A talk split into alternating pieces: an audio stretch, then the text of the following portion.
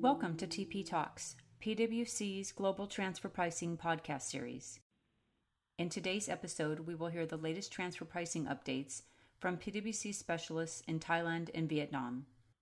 My name is Dana Hart, and joining me today, I have Panachai Anatanut, a director with PwC Thailand, and Joseph Vu, a director with PwC Vietnam. Thank you both for joining me today. So, to get started, let's set the scene for each of your countries. Can you tell us a little bit about transfer pricing in your jurisdictions, including any recent changes? Joe, why don't we go ahead and start with you? Thanks, Dana. Vietnam was among the first Asian countries to adopt BEPS recommendations into its local TP legislation via Decree 20, which took effect last year, specifically from May 2017. Decree 20 follows the approach set out in BEPS Action 13 and introduces a three-tiered TP documentation approach. So we have a master file, local file, and country-by-country report. The three-tier TP documentation must be prepared before the annual tax filing date, which gives taxpayers just 90 days after the fiscal year end to complete, which is an extremely tight time frame. Great, thank you, Joe. Panachai, can you tell us a little bit about transfer pricing in Thailand? Uh, As for Thailand, we may be a bit behind Vietnam, but we are at the final stage of introducing our own transfer pricing legislation. At present, Thailand relies on the joint income tax provisions and its transfer pricing guidelines to govern related party transactions. The existing rules require that transactions must be at market price, which generally pretty much follow the arm's length concept. Under the TP guidelines, taxpayers are also expected to maintain transfer pricing documentation to be submitted upon request. There's currently no fine for not having documentation in place. With the new transfer pricing provisions, the definition of the arm's length principle would be introduced explicitly into the income tax law, and transfer pricing disclosure would become mandatory. Okay, thanks, Panachai. So, Joe, I wanted to ask you in terms of adopting BEPS Action Item 13, how are companies in Vietnam coping with the requirements? Well, taxpayers face practical challenges if they strive to fully comply with the TP regs.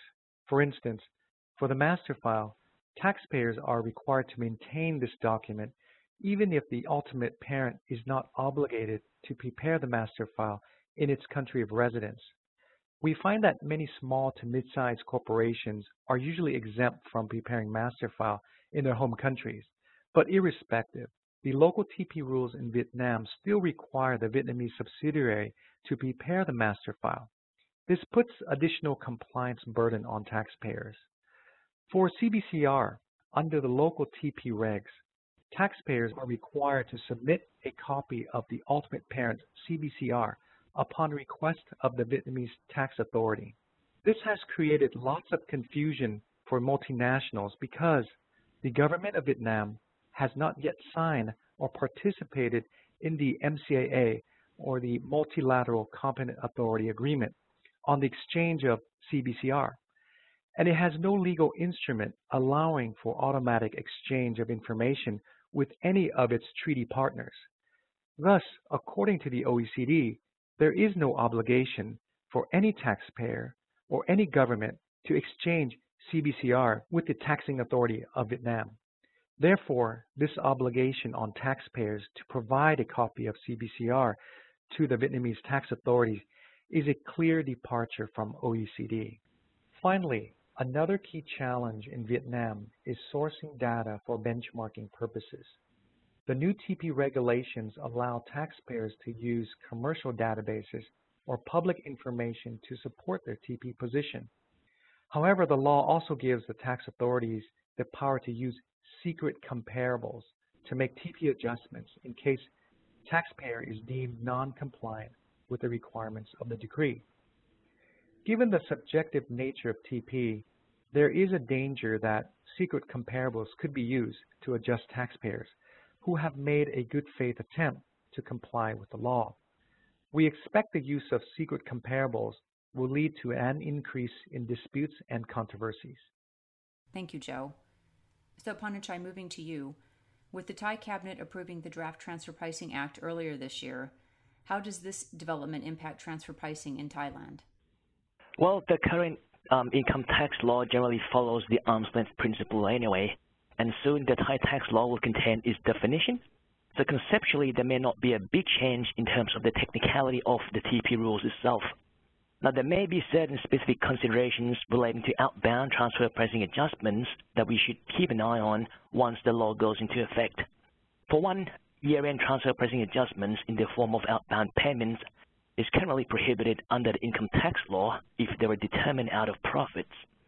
So the TNMM resale price or cost plus year-end outbound adjustments, which are based on the level of profits, do not generally work at present. Number two, if the residual profits are trapped in Thailand, even if the Thai entity exhibits a limited risk profile, the reallocation of profits to the principal would be disallowed without the underlying transaction. This may be seen for services business and or cases where the Thai entity only transacts with other limited risk entities other than the principal. So it would be then be interesting to see how these matters would pan out. Other than the arm's length concept, let me touch a bit upon the TP doc requirements in Thailand. There is currently no penalty for the absence of transfer pricing documentation.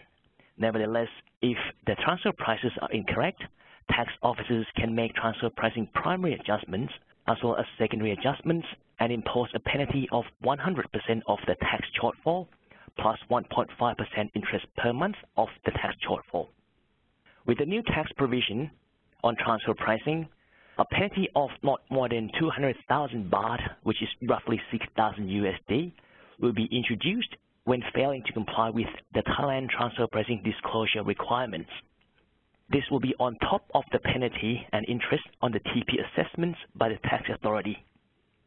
Now, I use the term transfer pricing disclosure here as it would involve, one, a transfer pricing declaration form, disclosing related party transactions for the year and to be submitted together with the annual tax returns. And two, the three-tier documentation, CBCR, master file, and local file. Now, at the moment, no specific details on the three-tier documentation have been given, so there has not been any discussion around when CBCR is to be filed, whether CBCR notification is required, or whether Thailand would allow surrogate filing. The required items under the master file and local file have not been released as well, but it can be expected that they should be quite similar to those under Action 13. Thailand's TP law is expected to be issued this year and apply for FY 2019 onwards. Thank you, Panachai.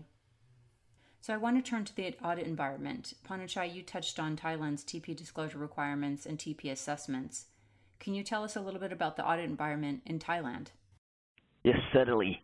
Our Taiwan department has been quite active in transfer pricing audits since 2012. You'll know if you're subject to a TP audit, what would happen is that the department would issue a letter inviting you in for a meeting as well as to request for the submission of a transfer pricing documentation or Thailand local file. Transfer pricing audits normally last from a year to several years. If an audit takes place, more likely than not that additional information other than a TP doc itself would be required. To date, there have not been any cases reaching the court level on the issue of which TP methods are or are not appropriate, nor has there been any court cases involving what is the appropriate level of returns. All transfer pricing audit cases have so far been settled at the Revenue Department's level.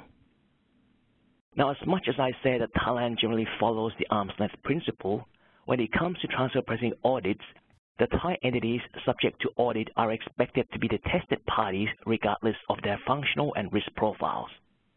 So even if those having profiles of risk takers or more complex entities, with TNMM or other one-sided methods being used as the most appropriate methods, the operating results of the Thai entities, who are risk takers in this case, are still expected to be tested.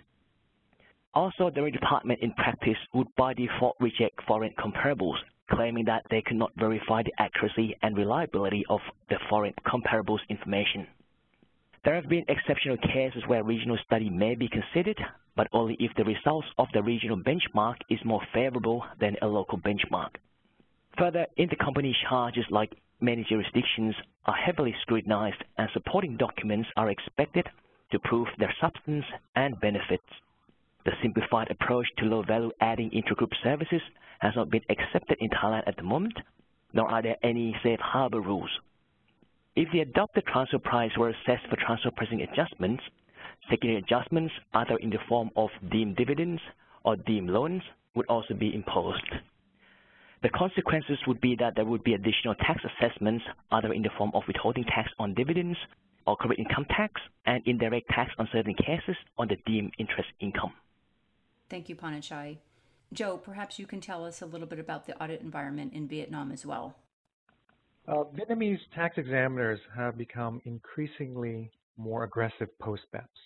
We are seeing tax officials starting to send mass notices to collect local files from taxpayers with the aim to create a database uh, to screen and select potential companies to audit.